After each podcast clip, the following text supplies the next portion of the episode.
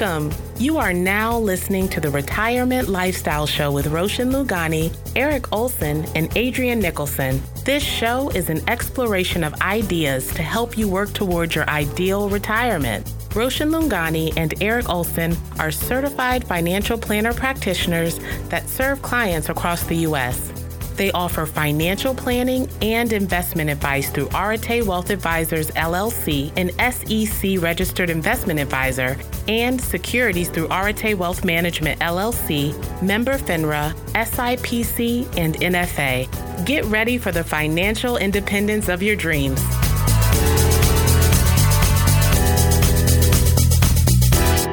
Welcome to the Retirement Lifestyle Show. I'm Roshan Lungani, and I'm joined by Eric and Adrian. We're here to help you achieve your dreams and have a happy and fulfilling retirement.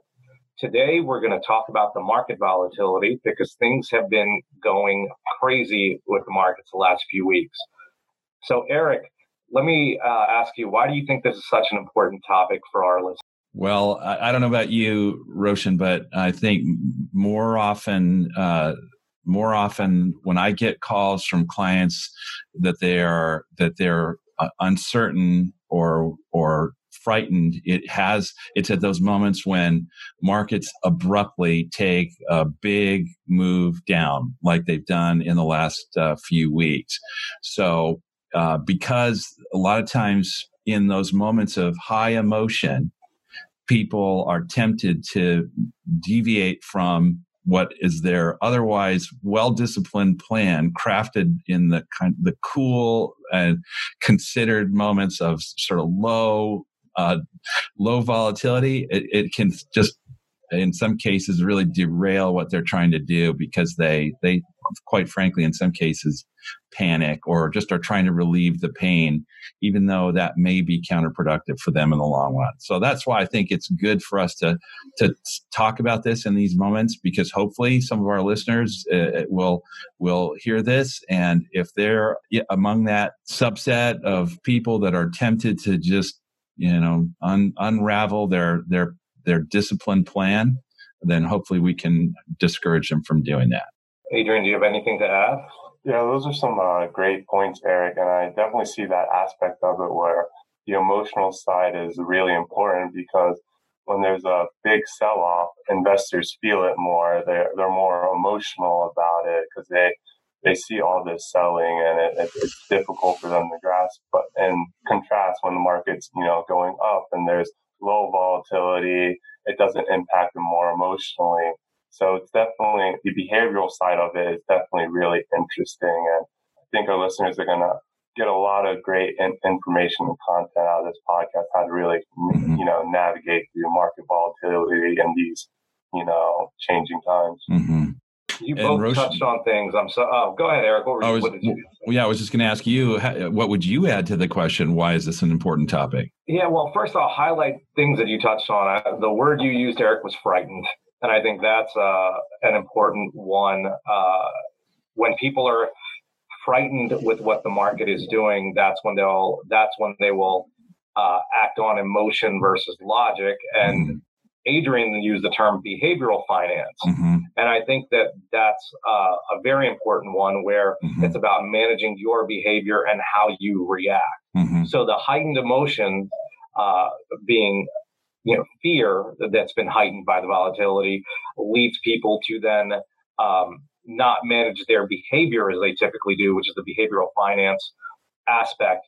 As we're discussing this too, I thought of something else. If, if you're if you're someone who, um, let's say you're working full time mm-hmm. and uh, you walk in the office on on Monday and your your salary annually is let's say hundred thousand dollars a year. Keep the mm-hmm. math easy. Your salary is hundred thousand dollars a year.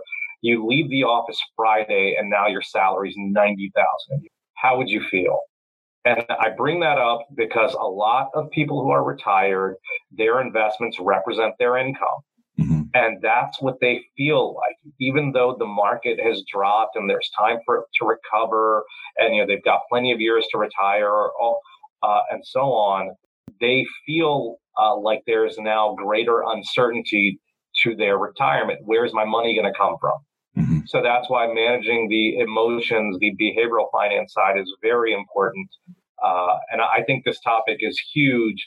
One of uh, the books that are out there, The Intelligent Investor by Benjamin Graham, mm-hmm. that's yeah, it's widely read.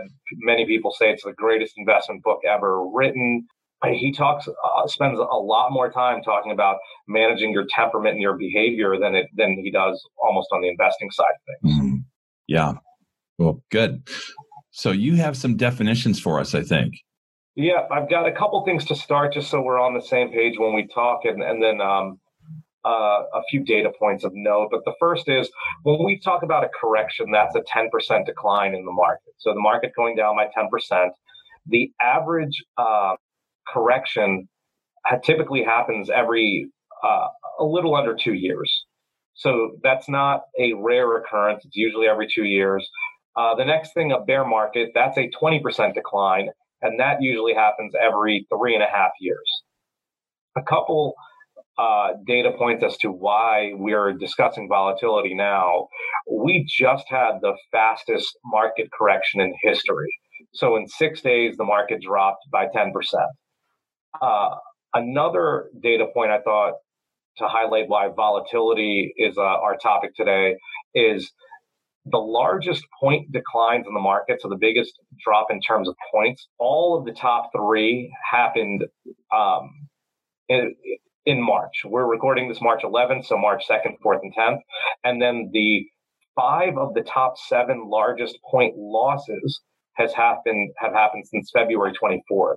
So we've seen wild swings up, up and down. Now, on a percentage basis, they have not been as big as, as some of the things in the past.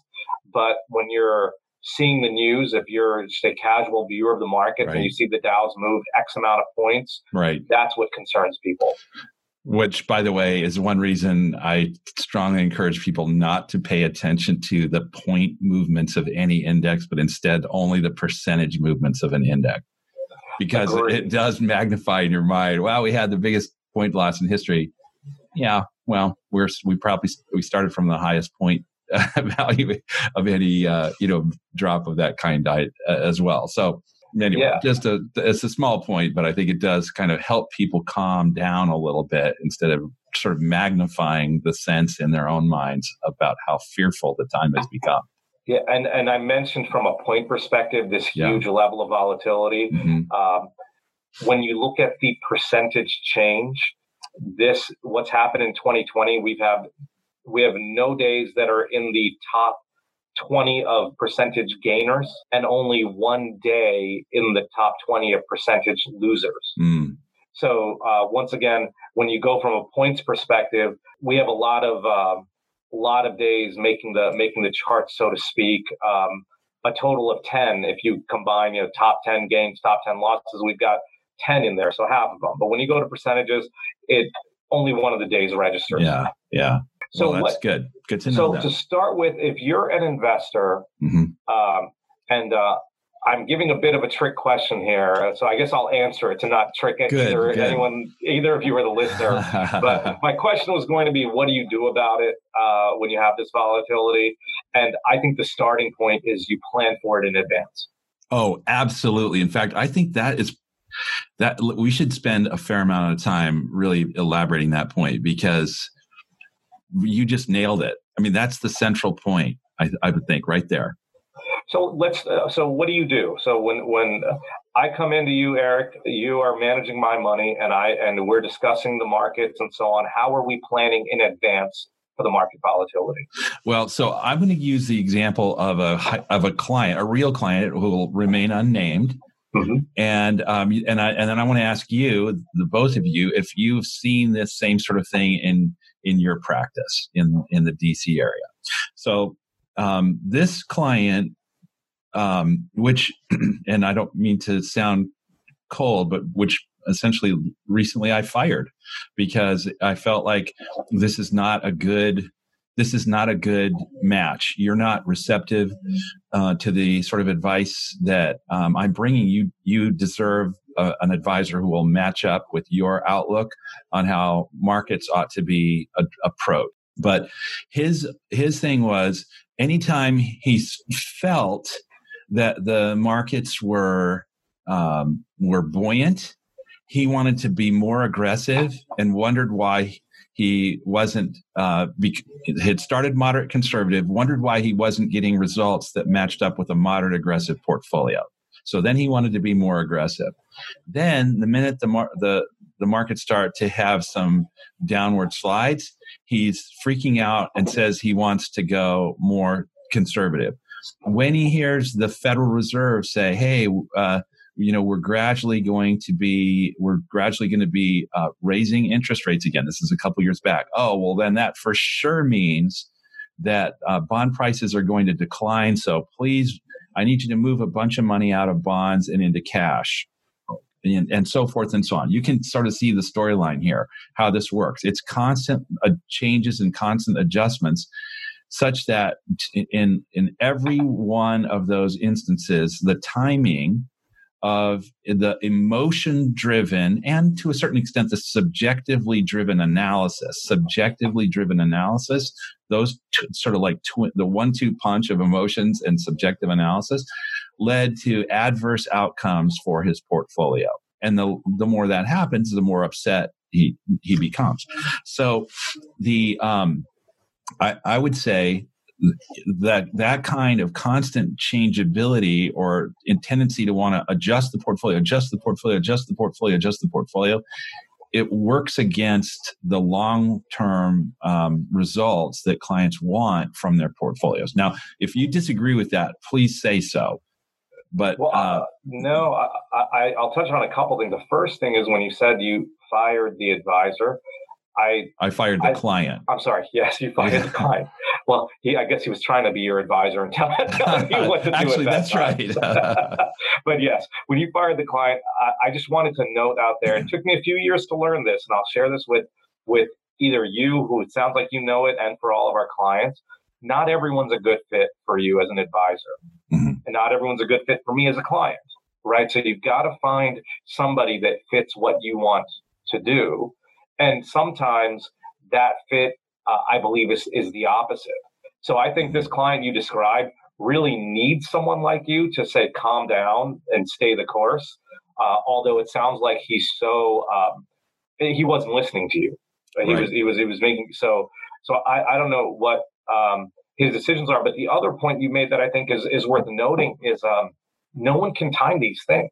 Like there, uh, I've never been able to find someone. I've never read a book by someone who got all the timing of the markets right.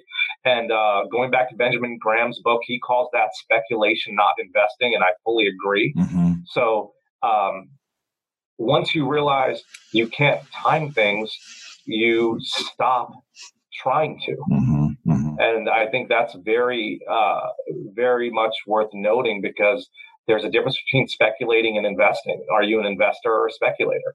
Mm-hmm. Make that decision early and then make sure your advisor or where you go to seek advice lines up with that. There's nothing wrong with being a speculator if that's what you want to do. It's just that in my experience, uh, I wouldn't go that route because I have not found many successful people in that space. Uh, those are those are some really good points, and um, that example that you uh, gave, Eric, it really shows how uh, emotions can really, you know, affect like a plan. And I like how you, what you said, um, Roshan, is to have a plan in place for when this volatility comes because it's extremely important because during times of, uh, you know, increased volatility, there are more headlines out there. It's all over the news. It, it's it's more you see it more on social media, so that's where this emotion really gets drawn out of, and people want to be more active and you know change and have so many questions. And in this example, the risk tolerance is going back and forth, and it's it's really a time where you really need to stick to your plan and really you know do your research and seek out that professional advice and really make the best possible decisions that you can at this time. And another important part is you know you have to see where you have your most exposure to when there's a lot of this volatility going on. See how your portfolio really is going to be affected by all this. So mm-hmm. some real important parts to consider. So mm-hmm. I'm going to take us back to like going back to the point of planning for the volatility. I want to go back to your goals because I, I, believe that if you are if you're focused on those goals, you know, sort of keep your eyes on the prize, so to speak. I think that will help you react uh, better to these times. Mm-hmm. So when working with a client, even before the investment discussion, and uh, tell me if you follow the same path, but even before we've had a discussion on investments at all, uh, when I begin working with something, someone, it's all about their goals. What are what do you want to accomplish? Yeah, I think that's right, uh, and um, I think with that, which which is uh, in, embedded in that is when do those goals need to be funded? Yeah, the time frame the time frame of the, those goals will will define the time frame of your investments, and then you build around that. So, with us being the retirement lifestyle show and focusing on retirement, mm-hmm. uh, the time frame of your investments are not when your retirement begins. Right? right. Your investments last through your life. Right. So a lot of times, uh, someone might think, well, I'm saving towards retirement, which is at age 60 or 65.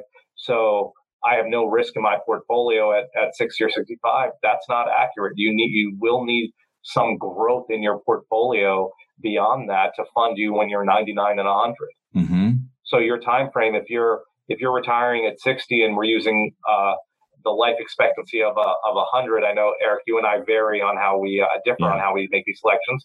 Sure. But if we're if you're retiring at 60 and we're talking age of 100, you've got 40 years to plan for. Mm-hmm. So um, February, February and March of 2020, hopefully we'll have a minimal to will just be a blip when you're if you're 60 now in you know 40 years in 2060.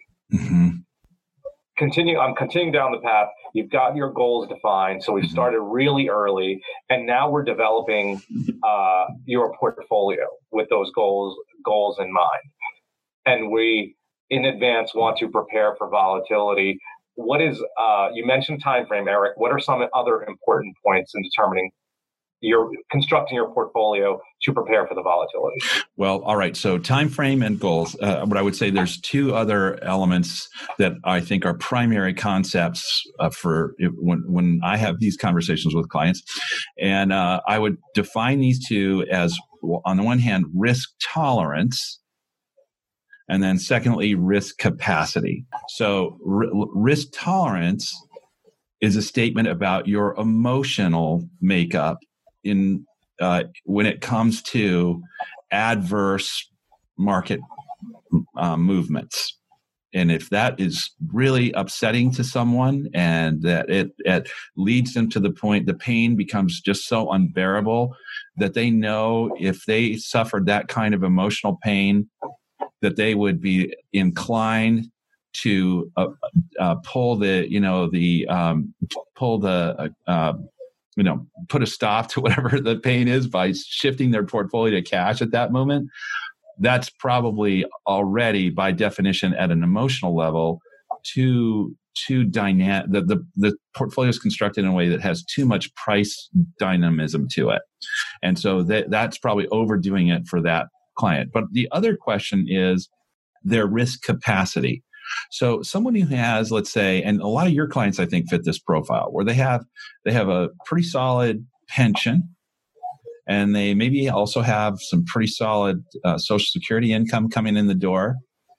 So such that there's relatively little that they would be drawing from as a percentage of their overall uh, retirement income stream from their portfolio itself then they might have uh, in some cases they may have no need actually for their for their retirement portfolio because their guaranteed income streams are so strong.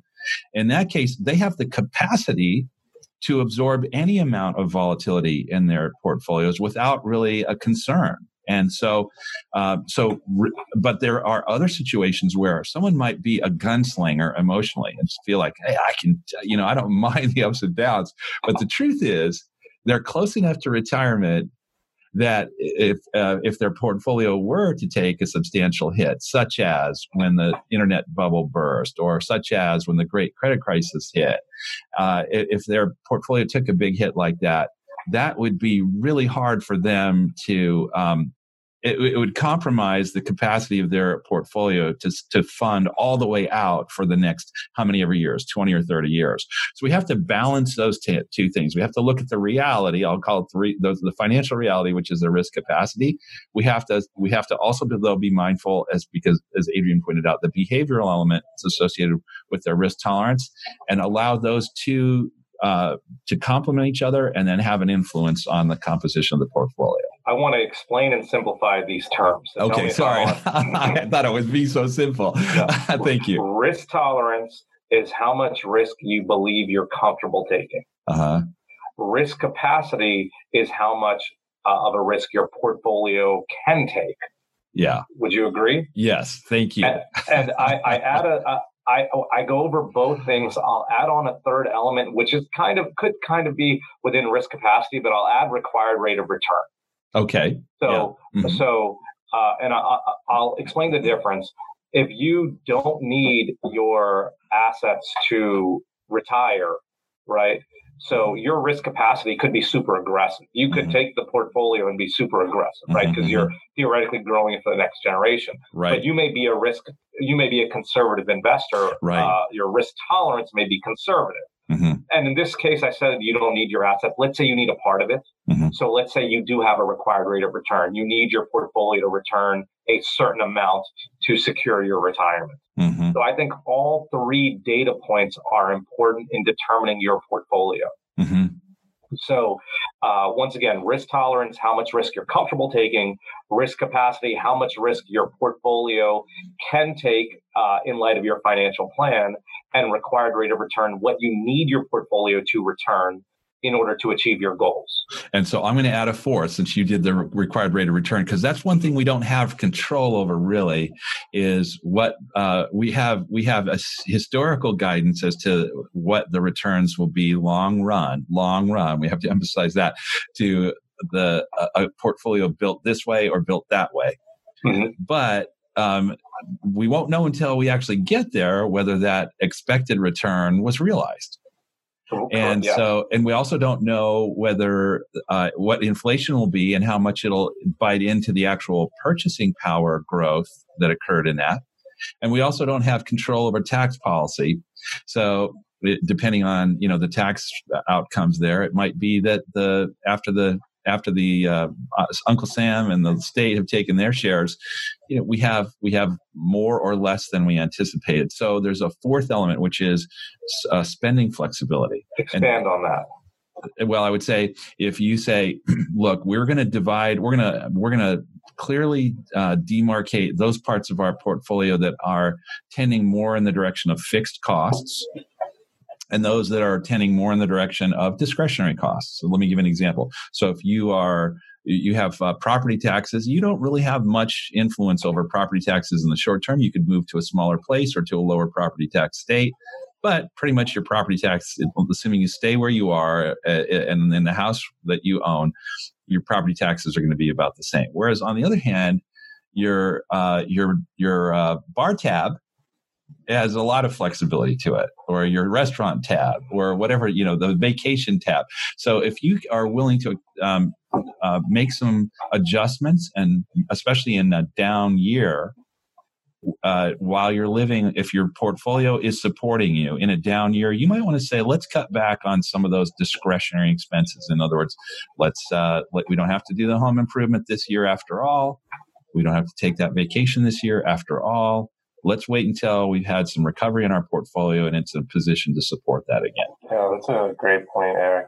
And it really shows how during these times of market volatility, you really it's really good to go back and just reevaluate your financial plan, your um, investments, and even like you said, your your spending and all that stuff to really rebalance it all out. Mm-hmm. And I just have a question for you, Roshan, and you, you too, Eric. Do you see like during increased times of market volatility, um, does do you ever have like a scenario where maybe you have like a very aggressive investor who's like, yeah, I, am okay with taking all these like losses, and then when market volatility increases and there's like a sell off, then they come back saying, you know what, maybe I'm I'm not comfortable taking, maybe we need to reduce that down. Having this kind of maybe realization where you think you're this type of risk tolerance, but then when you actually experience it, it, it really changes. can I, I want to jump in and uh, answer your question, but I want to touch on two other things I, I think you both you both mentioned. Uh, first, Adrian, you had mentioned how people should revisit their portfolio with what's going on right now, their financial plan, and so on. I typically do that every year, uh, and and I, I, say every year. It's not on a 12 month clock. Uh, I typically will work with clients and meet with them two to four times a year, and we're doing that dynamically in those meetings. So I would like to change what you said from uh, revisit these things when things are going down to I think you've got to constantly revisit them uh, and review your goals. Um, spending flexibility, Eric, I'm going to take the other side on this mm. just because um, I'm hoping we can build a portfolio where spending flexibility isn't necessary. Okay. Now, where where um, I can see your point completely because if I tell you, Eric, I'm a I'm a super aggressive investor, and you tell me, well, okay, if the markets drop by 25%, you're not on track for your goals. Are you willing to cut back on spending? If I say yes, then you know that's I think spending flexibility is a thing is a thing to add on there.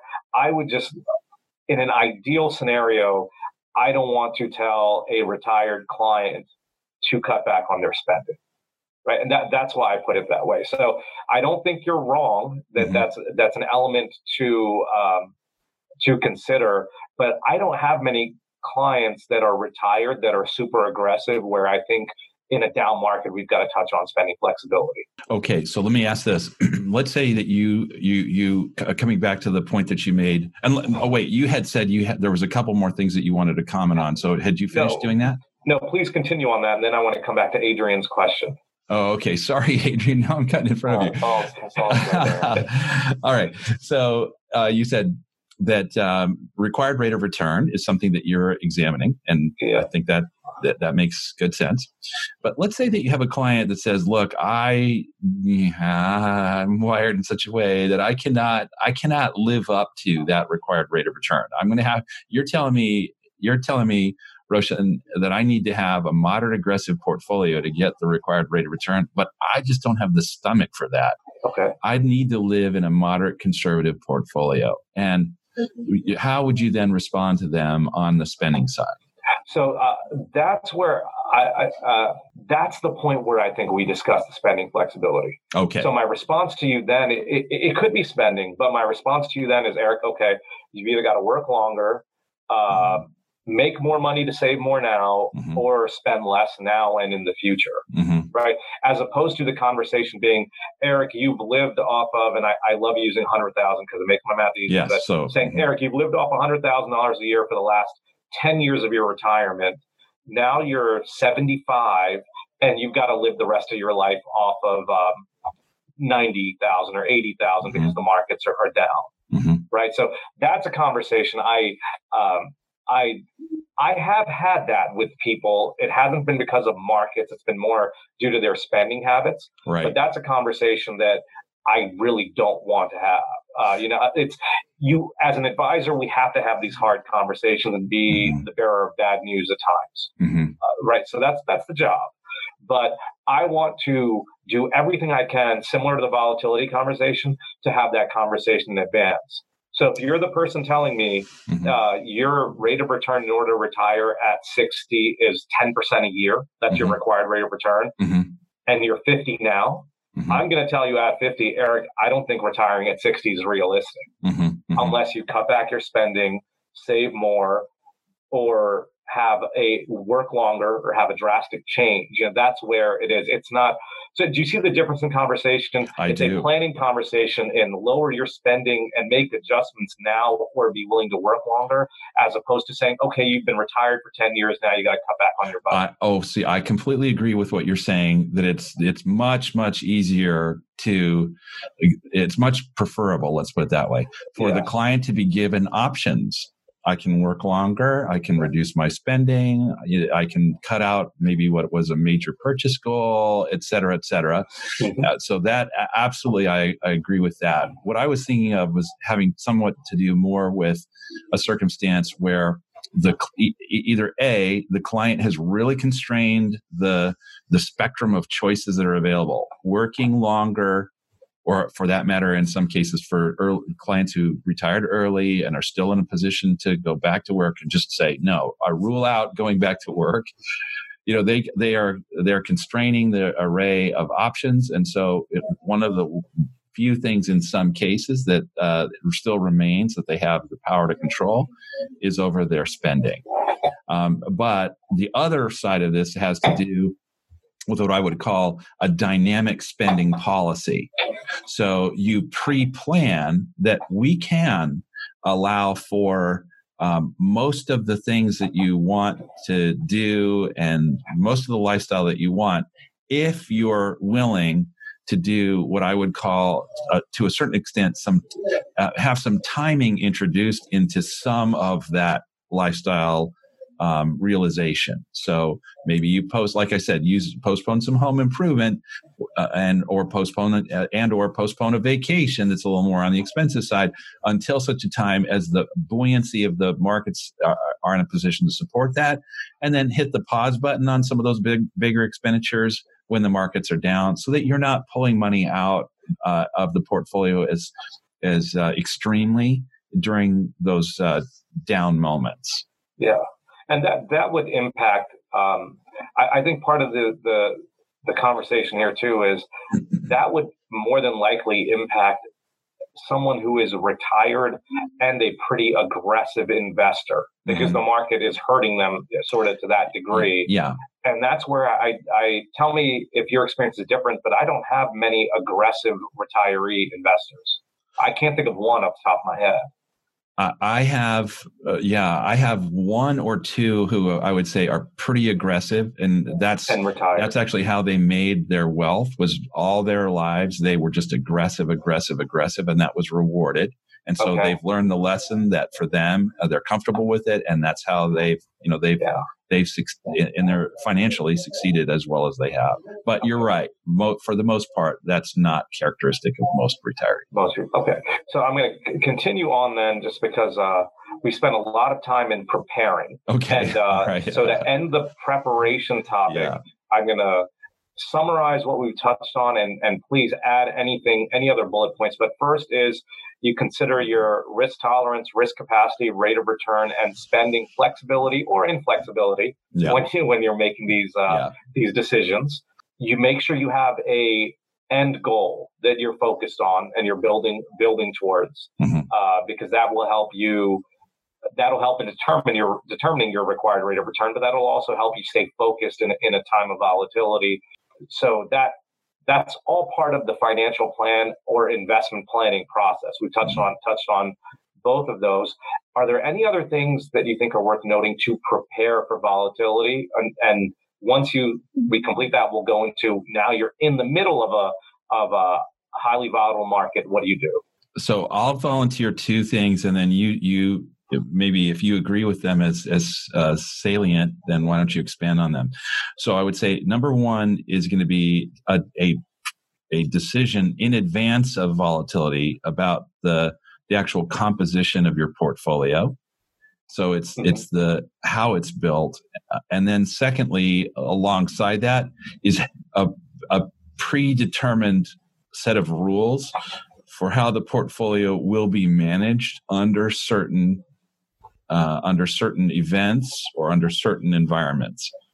In other words, um, some people think about owning a portfolio as truly a buy and hold experience that never it's never adjusting. That's I, I think that one doesn't need to have uh, the presumption that the portfolio can never adjust. They just need to have they need to have a policy that's determined in advance about what any adjustments will will be made and what triggers those adjustments. Not my emotions not that i'm freaking out about market volatility. And when i freak out about market volatility i go to cash. No that's not a good rule. But but some some objective measurable uh, triggers for adjustments to the portfolio i think that actually is perfectly uh, justifiable and valid. So, uh, again, market or pardon me, portfolio composition, and then the portfolio management, a set of predefined um, decisions about all of that so that when you get into the heat of the moment and your emotions are running high you don't you don't over you've committed to those policies and you stay with those policies i think that's all a part of the preparation process I completely agree. Uh, portfolio comp. I, I, would also, and I think you're touching on this, but constru- portfolio construction and composition to me are a little bit different. Okay. Construction is how you build the framework of the portfolio, whereas to me, composition is what's actually in the portfolio. Okay, fair enough. Good um, distinction. So, mm-hmm. yeah, we've got those, and but uh, the rules, building those rules, and and then staying disciplined uh, with them. Yeah, taking in advance, taking emotion out of them. Mm-hmm. And I would also say, depending on what your rules are, if you're able to automate them to, to further take emotion out of it, I think that that will also make it helpful. I agree um, with that.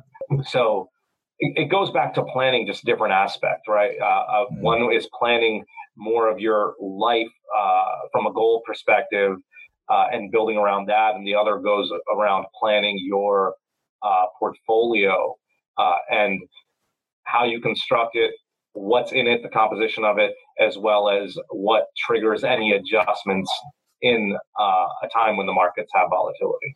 Right. So, uh, can I tell a little story?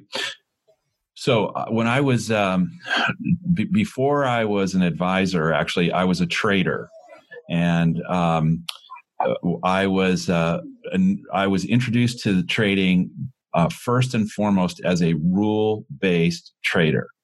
And um, and so actually um, my role at the time, um, without getting deep into the weeds on this one, was to develop statistical models for for trading uh, high frequency, or pardon me, to, for high frequency trades on really heavily traded technology stocks. This is back in 20 some years ago. And so um, right away, I saw the virtue of having measured objectively um, how things work, and then stati- because statistics are the statistical analysis was measuring things, and then you could apply the findings from that statistical analysis to be re- sort of ruthlessly guiding your behavior, even when your emotions said no, no, no. Uh, that you followed the statistical model, and and at least at a probabilistic level, you had some, I would say, an improved chance of actually hitting an outcome. Once, though, I, and the others with whom I was trading started to get a little bit um, overconfident about how these models were working, we started making a, a, a fairly significant mistake, which was we would start to override those models. We started to think of ourselves as having some degree of knowledge that was higher than it actually was. And so we would apply our subjective um, o- overrides to these models. In almost every case, there were some exceptions, but in almost every case, the outcome of the doing so was adverse.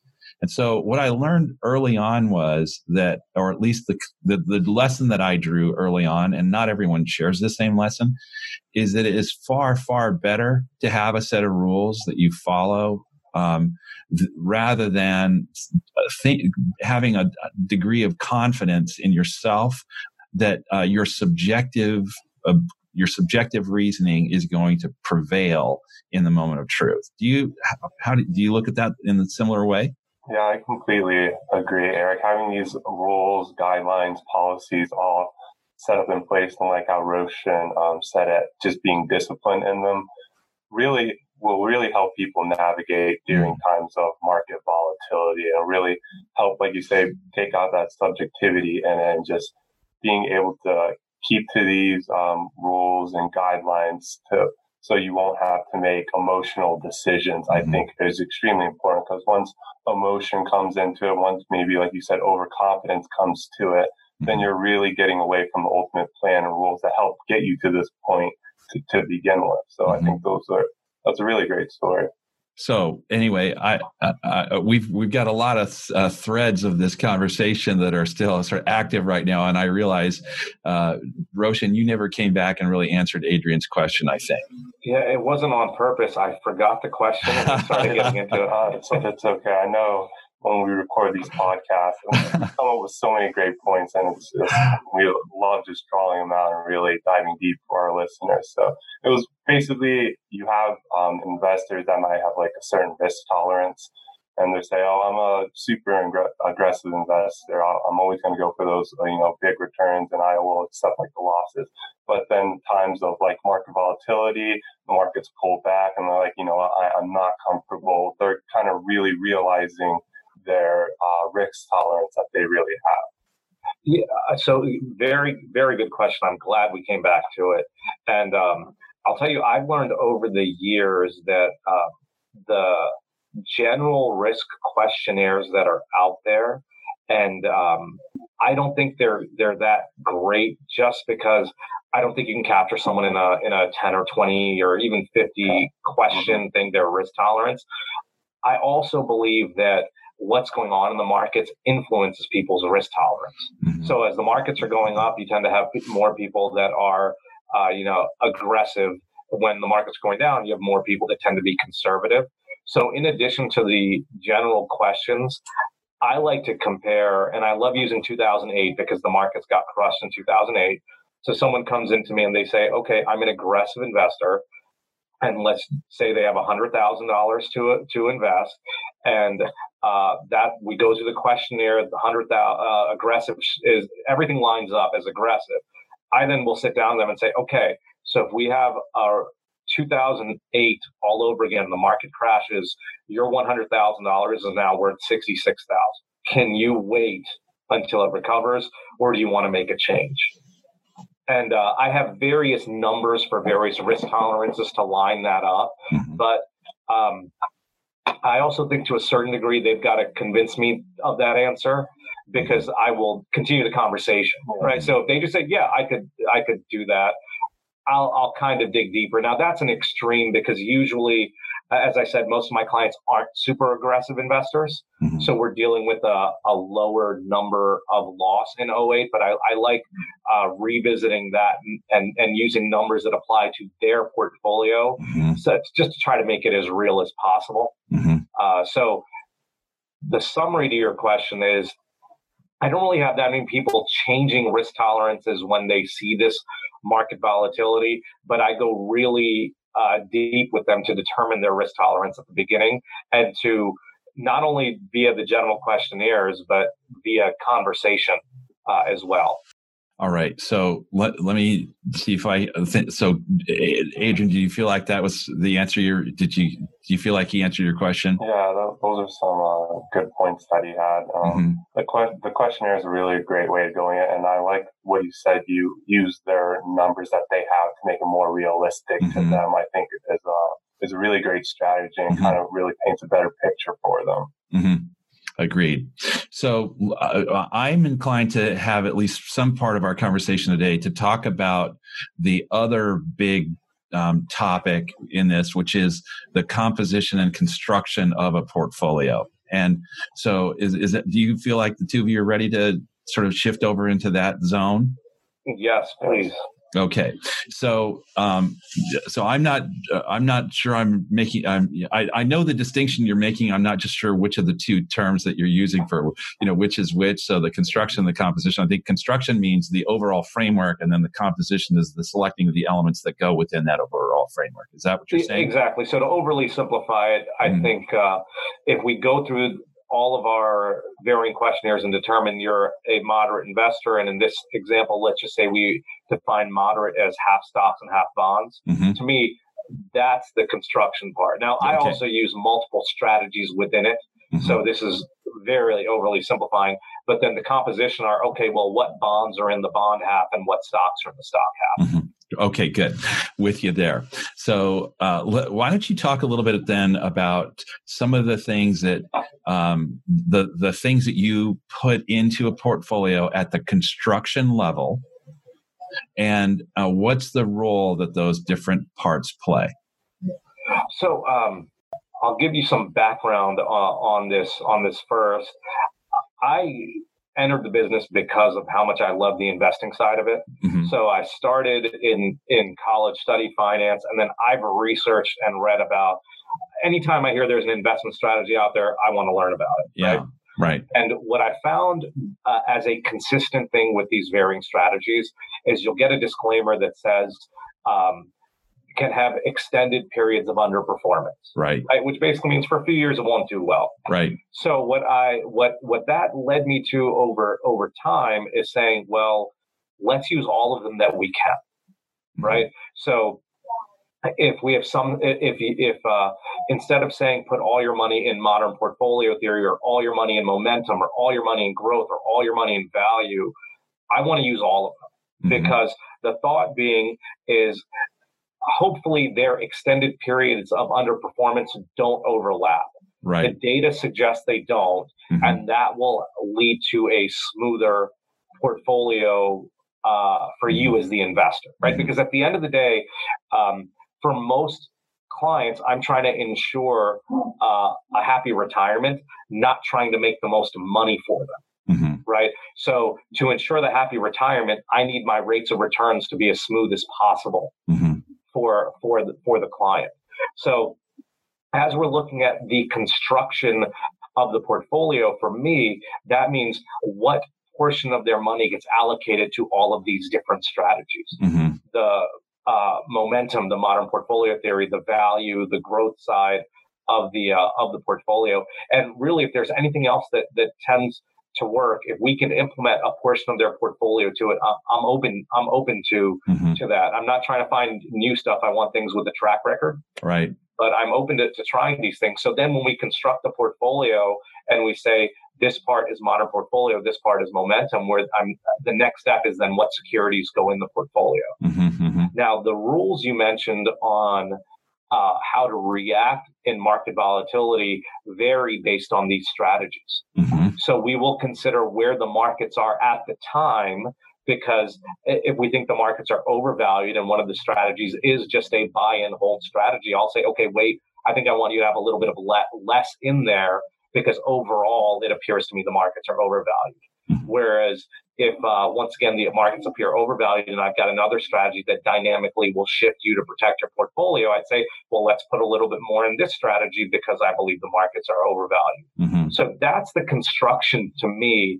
It starts with taking all these different strategies incorporating them to your portfolio, figuring out what percentage of your portfolio goes into each of these strategies while considering where the markets are currently. And then each of these strategies have their own rules with how to how to react towards volatility. Mm-hmm. Yeah. All right. So um, l- with that, I, I agree with that, and I actually love the fact that you've approached it with such um, a well considered, well researched sort of an approach, and recognizing the the sort of eclectic approach that you're bringing precisely because you're trying to smooth returns, and you recognize that none of those strategies is always going to be uh, the def- the the um, unrivaled winner. I tend to be more of a value investor and a tactical investor, and um, as a result, in a period where where um, value has really been suffering it's that's uh, you know that's that commitment has a cost. I i completely acknowledge that. So i admire you for having um, having made it a bit more well a lot more it sounds like diversified in that respect from a from a philosophical or uh, uh, maybe philosophical it's just just from a methodological perspective. Let's talk about then so that's the construction let's talk about the composition. So what goes into that that that framework and and why? What's the role that different parts are playing within that framework?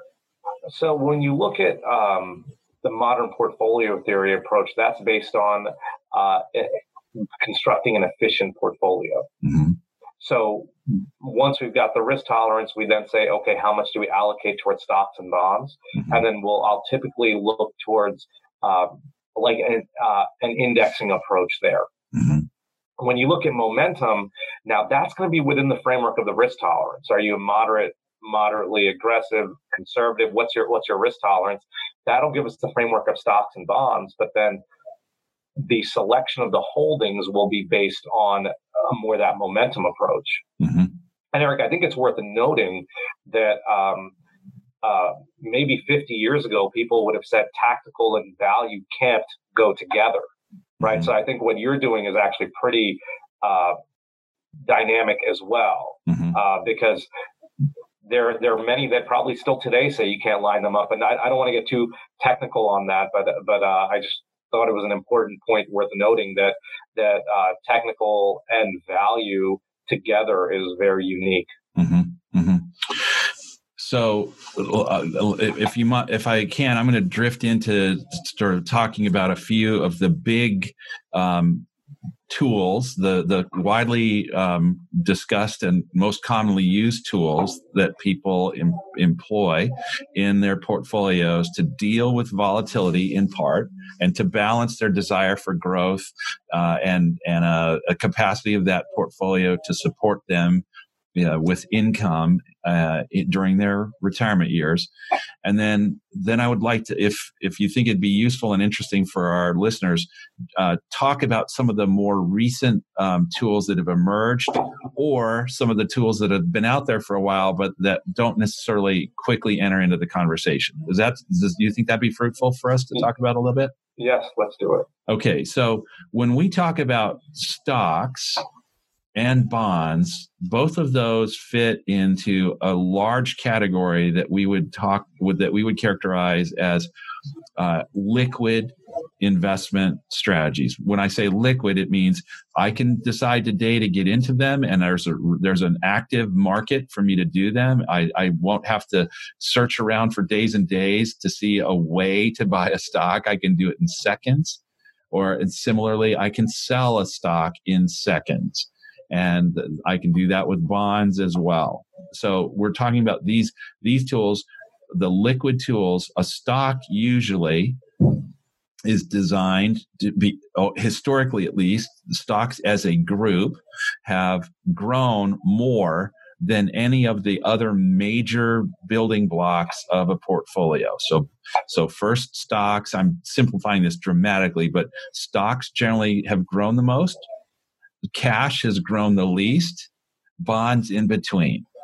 And but when it comes to when it the, the inverse of that is that stocks, uh, par, as part of their growth, they tend to have the most up and down um, movement where cash has almost no up or down movement and bonds in between. So, in, in one sense, if we were limiting ourselves to a universe in which our portfolios could be built from stocks, bonds, and cash, and, and by the way, we're not limited to that, but if we were, then we'd have we'd we'd make some trade-offs and that's why when you earlier said roshan that a moderate portfolio let's just arbitrarily define it for the purpose of this conversation as 50% stocks and 50% bonds you've got one part in there that's a growth engine and another part in there that's more of a protection component.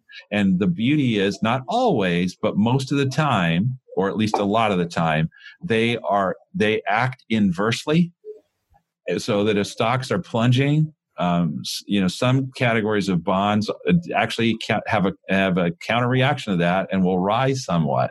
Not as much as the stocks have fallen, but they'll rise somewhat to dampen some of that the impact on the overall portfolio from that movement of stock. So th- these are three main building blocks, and we can add some more that gradually have kind of made their way into that.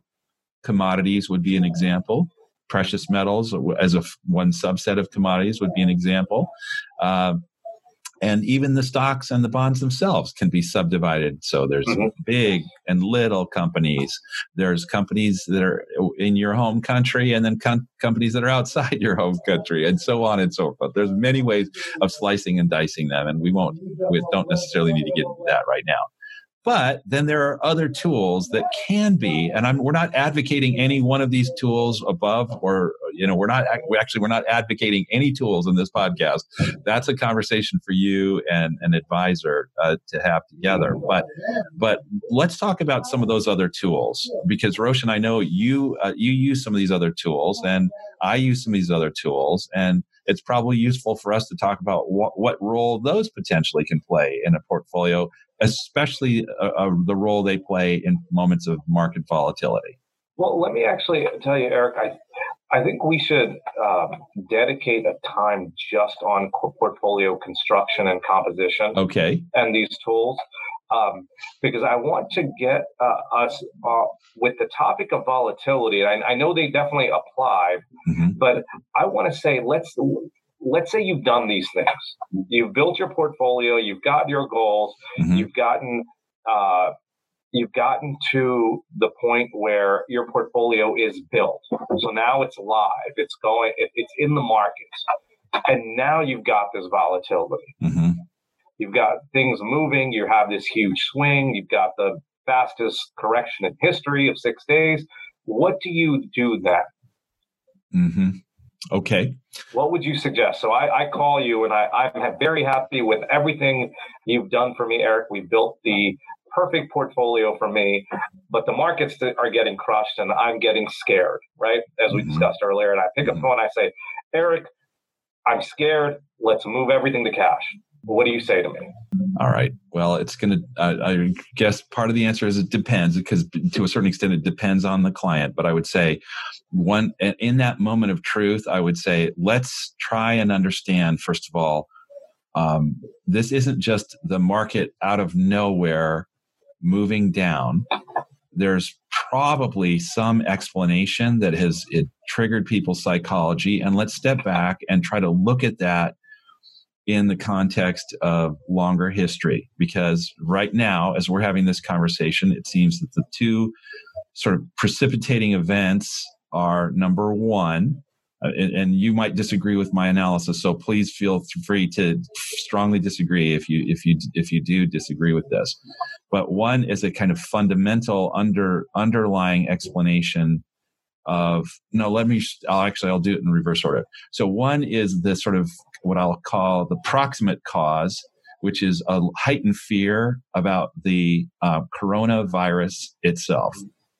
Um, the covid-19 and a, a subsequent sort of stemming from that fear about the the virus itself um, is not just the threat to human health and potentially the threat you know to on a broad uh, basis from a public health standpoint but also its potential impact on markets and on companies as people elect to not go on cruises, not to, you know, not uh, engage in various kinds of economic activity, maybe not go out to restaurants or public events as much, or whatever the case might be.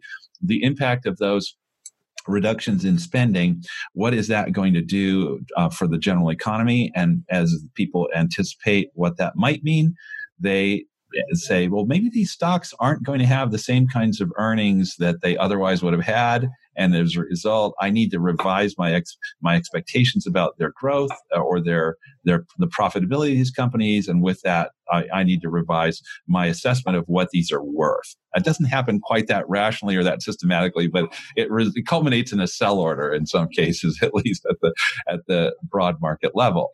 The other thing that's going on right now it, eh, that I think is significant is uh, a bit of a, a battle uh, over energy prices. So, without getting deep into the weeds on that, there's a little bit of a dust up between the, the, the Ru- Russia and Saudi Arabia about how much uh, oil ought to be pumped and what you know to the, whether the there should be cutbacks to support the price of oil or whether there ought to, they just ought to open the floodgates to punish uh, some of the uh, other players in the oil space.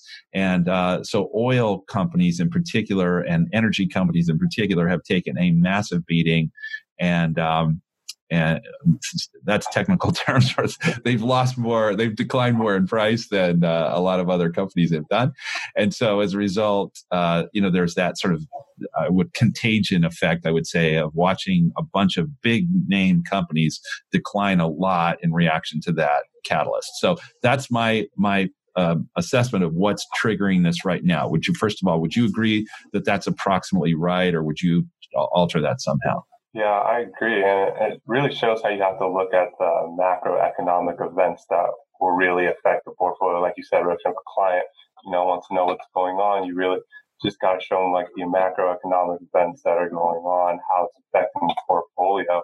Mm-hmm. And I know you don't want to dive too too much into like the portfolio, but it's also important to look at the correlation on the positions that you have to see um, how they're being affected and how much exposure you really have to these events for your portfolio. So mm-hmm. just really analyzing that aspect. And again, going back to what we had touched on the podcast, going back to their goals, seeing if they're still on track, seeing if they're still going to be fine for retirement and, and beyond. Just to really hit on all those points that you really began the relationship with the client with. Mm-hmm. Mm-hmm. So, Eric, if I if I call you, uh, well, first, as are you getting um, uh, a lot of these calls? Not a lot, but some. How about you? similar. Uh, I, not not many, but I've got I've gotten a few. I've, it's been refreshing. I've gotten a few people also that have said, "Hey, with this market going down, is it a buying opportunity?" So I've gotten both. Yeah. I've gotten the fear right. and the opportunity mm-hmm. call. Mm-hmm. But uh, now going back to that call though, if I, if I call you and um, and I'm worried about where the markets are, the first thing you're doing is explaining to me what's going on. Yeah, so let's like try and step out of emotion and into into uh, some degree, and we can't completely shut off the emotion, but let let's have some degree of sort of analysis of what might be going on here. And it's not so much that okay, now I have uh, now I have an analysis of what's going on here, therefore I don't feel fearful. No, Instead, what it allows us to do is to calibrate severity of the of the of what we believe might be the catalyst for this downward movement. And now, having having identified what are possibly the catalyst for that, we can look back in history at other events where there was a sudden there was sudden new information or there was a sudden shift in or s- there was some uh, what I'll call a- external event exogenous event that that uh, triggered a, people's reassessment of the value of these stocks. And with that then um, with that there was a market move. We can see how much the market did did or did not move in that time frame and then whether or not that was catastrophic at that point in time.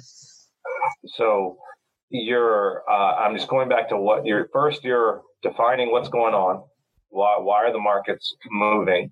Then you're, you're saying, well, comparing, comparing this to something similar historically, here's what, uh, what has happened. Right. So I'm going to give a, a, let's just go back a little bit in time and and I'm not going to do each and every one, but let's say uh, when in the first Gulf War in the or no, let's go back even a little bit further. So let's go back to 1987 and where we had a roughly 25% drop in the S&P 500 in a day or mm-hmm. two. Long-term capital management well, so in 1987, it, you saw uh, long-term capital management 1997, I think, but 1987, right. you, you about a year later, you're back where you were, and so it, it was bad.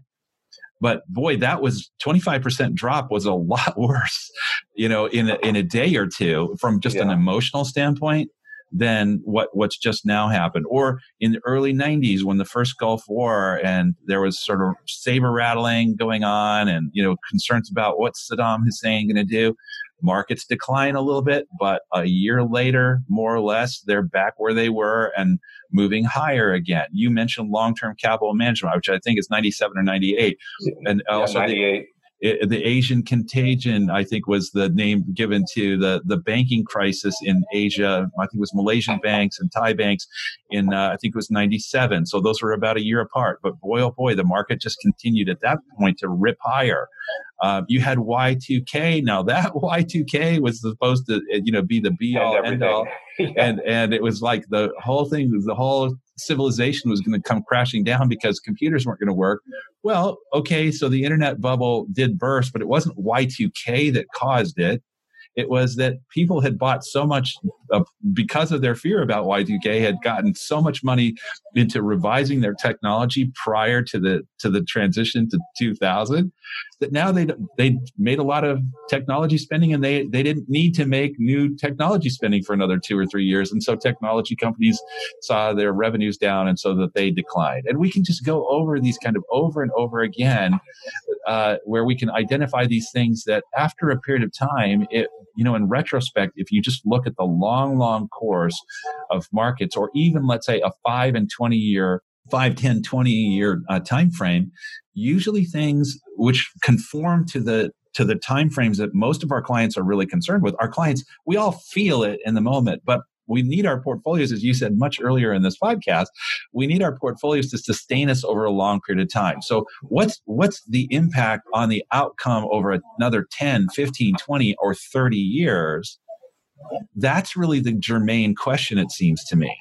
And if if i say over the course of these 20 or 30 years that every single time something disrupts me emotionally that i'm going to go ahead and i'm just going to i'm going to uh, react uh, and get outside my plan is that going to lead to a better set of outcomes for my 20 or 30 year my 20 or 30 year uh, retirement income from this portfolio? Or will i be better off if i if i don't go in and override my rules and don't go in and intervene every time it's uncomfortable what's happening in the moment.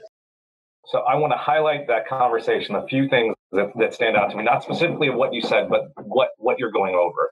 First, you're defining what's going on now. Second, you're looking at historically what has happened. Mm-hmm.